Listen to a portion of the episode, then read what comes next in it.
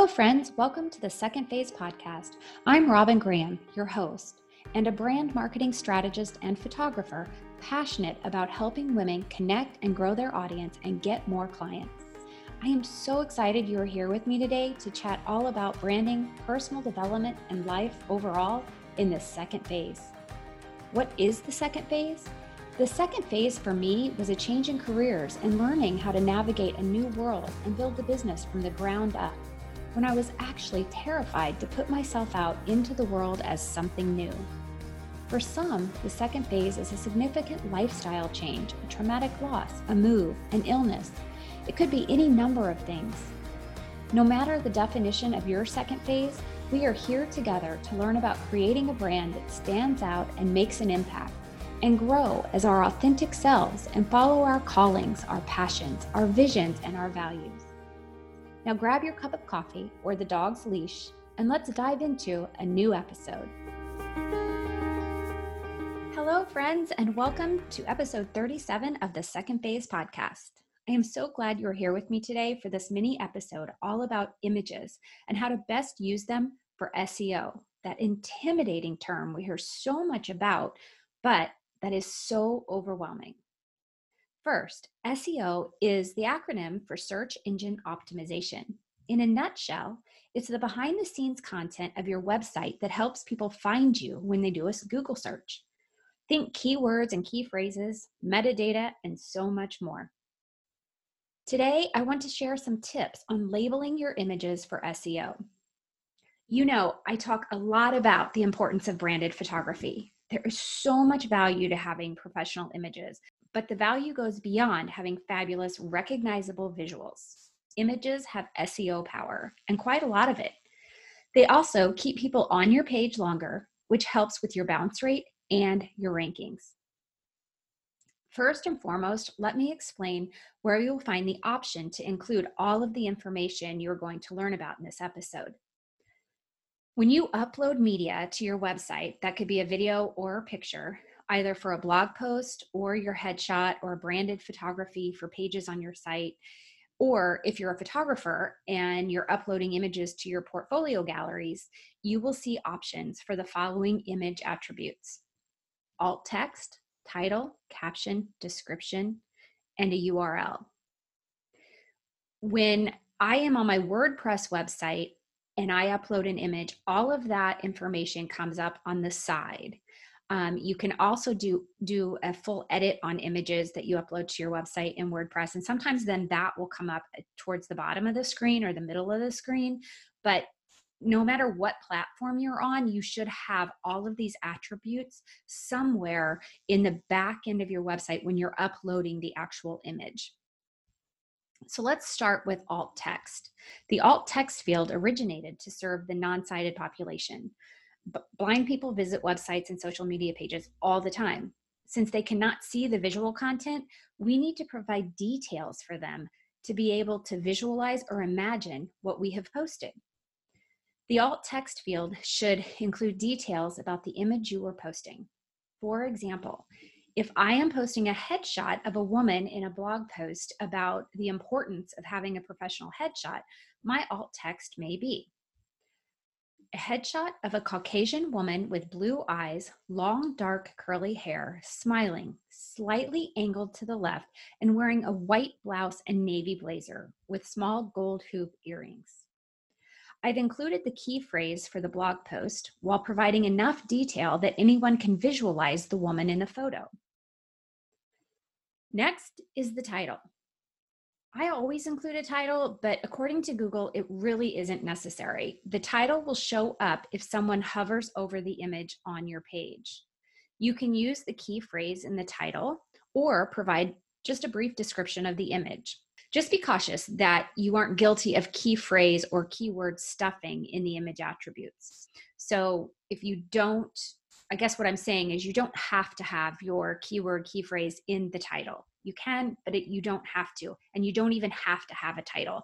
But if you want to have that so that when people scroll over, they can see what that image is of, then that's fine. Um, if you are a photographer, I suggest doing that for your portfolio galleries just so people get more of an idea or they're completely clear on your portfolio and what you're providing what you're representing in terms of your work in that portfolio. The caption is a description that will show up underneath the image in a blog post or wherever the post you post the photo on your website. You can include your key phrase for the blog post or website page in the caption just for the sake of consistency and to help the viewer have clarity on the purpose of it being selected for that particular post. But again, you don't want to overuse that key phrase. You don't want to be guilty of key phrase or keyword stuffing. The image or the important thing to remember when writing a caption for the image is that you want it to be short but explanatory because it is going to be present underneath the image for everyone to see. I usually do not post captions. Um, when I used to do a lot more fine art photography blogging, then I would post captions. Um, but now i really don't because i feel like the the written content the copy that i'm providing on my website pages as well as blog post is all that's necessary. So i don't do that but it's totally optional. And if you want to put a caption you can certainly do that. It just adds a little more detail. The world post covid is going to be quite a bit different than the world pre covid this applies to entrepreneurship and small business owners alike you might be thinking that your brand is great and you don't need branding help. And if so, congrats. But the reality is that post COVID, there are going to be a lot more people starting businesses, side gigs, and people jumping into entrepreneurship. Many people have lost their jobs and are trying to figure out how they can earn an income using the skill sets that they already have. Chances are you are going to see an influx of businesses launching in your area of expertise in the next few months. So, how are you going to ensure your brand stands out and people hire you instead of someone else? I am here to help you answer that question. I am so excited to share that I am offering a free brand marketing masterclass, the three day post COVID brand intensive. The dates for the course are Monday, June 1st, Tuesday, June 2nd, and Wednesday, June 3rd at 12 p.m. Eastern Time all three days. The masterclass is for you if you want to start a side gig to supplement your income post COVID, you want to take your hobby or passion into a business, you were laid off from your nine to five and want to explore entrepreneurship, you want to rebrand your business but aren't sure where to begin or the steps to take, you want to stand out from all the other businesses starting out post COVID or you want to find clarity and purpose for turning your hobby or passion into a business. We are going to cover so much in these three sessions. You'll have so much clarity and have an action plan blueprint for your brand strategy. The free intensive will change the course of your business. So, to join, be sure to join the Brand Marketing Insider Facebook group. That's my private Facebook group so that you don't miss the event. The event is going to be live in the Brand Marketing Insider Facebook group. And I'll be announcing the registration in the group. So please head on over to www.facebook.com forward slash groups forward slash the brand marketing insider. Or just go to Facebook and do a search for the brand marketing insider, and the group will come up. But I really, really hope that I see a lot of you in the masterclass because it is going to be amazing. I am going to drop so many valuable tips and strategies for marketing your brand and building a brand that you don't want to miss it. So I will see you in the Brand Marketing Insider. Next, let's dive into the description. The description is exactly that it's a description of the image you do want to include the key phrase in the description and you want to include your name and any other useful or pertinent details about the image.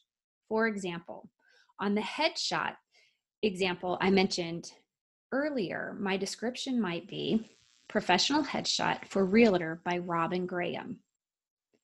I can even add to that in Doylestown or in Robin's studio in Doylestown, Pennsylvania just to add a little more oomph to the description and have that location factor featured too.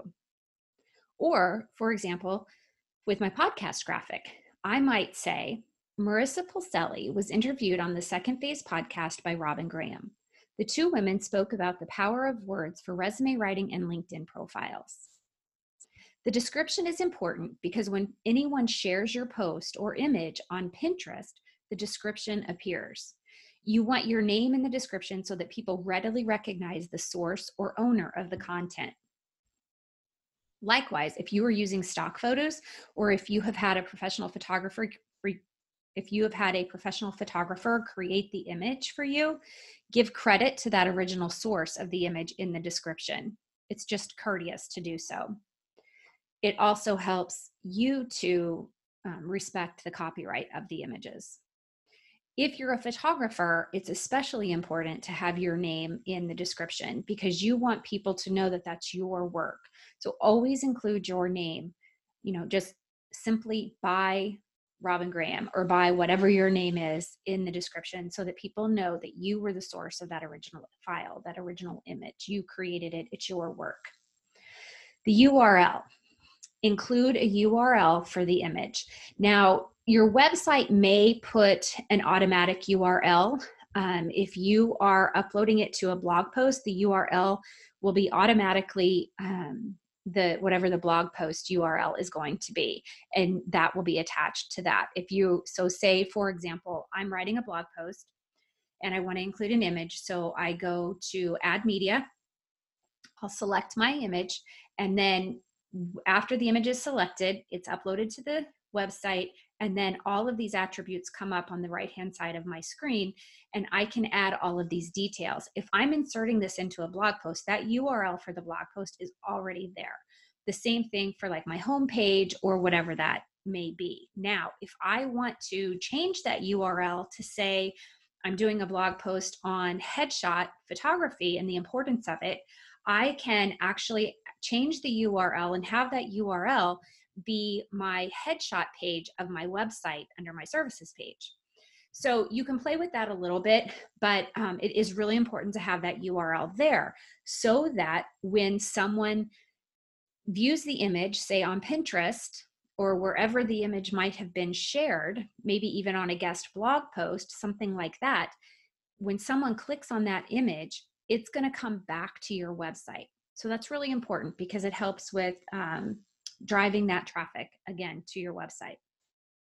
Now, another tip about images that really doesn't have um, anything to do with the alt attributes or the um, behind the scenes SEO of the image, but helps you look great whenever you're posting your URL or sharing your blog post to other sites. When you create a blog post or website page, be sure to designate a featured image. The featured image will be displayed when you share the page or post URL. For example, if you share the link to a blog post on Facebook or LinkedIn, instead of only the title or URL being displayed, the image will be displayed and grab more attention. It just looks prettier or better. All of this may sound like a lot of work, but it really only takes a couple of minutes and it provides immense value for your website and will help drive traffic to your website and improve your Google rankings over time as well. If you'd like more information on what types of images you should include on your website and how to become more visible, you can download my personal branding lookbook. It's called the Brand Insider Lookbook ebook from my website, www.therobingraham.com forward slash shop. And the lookbook has a ton of information on how what images you should include and more detailed information about branding photography as well that will really help you beef up your website in terms of visual content. Also for your social media content as well. So I really hope that you found this information helpful and not too overwhelming. If you did find it helpful, will you please take a quick second to rate the episode and leave a review? That will help others find the information too. Like I said, image attributes are so important for helping the SEO for your website and helping drive traffic to your website, helping your bounce rate for your website because you're keeping people on longer to look at these beautiful images. And overall, it'll help people find you and you'll get more clients. So enjoy going through your website, adding these features to the images. And if you have any questions, please don't hesitate to reach out. You can shoot me a DM on Instagram or you can drop me an email at robin at therobingraham.com. Have a great day, everybody.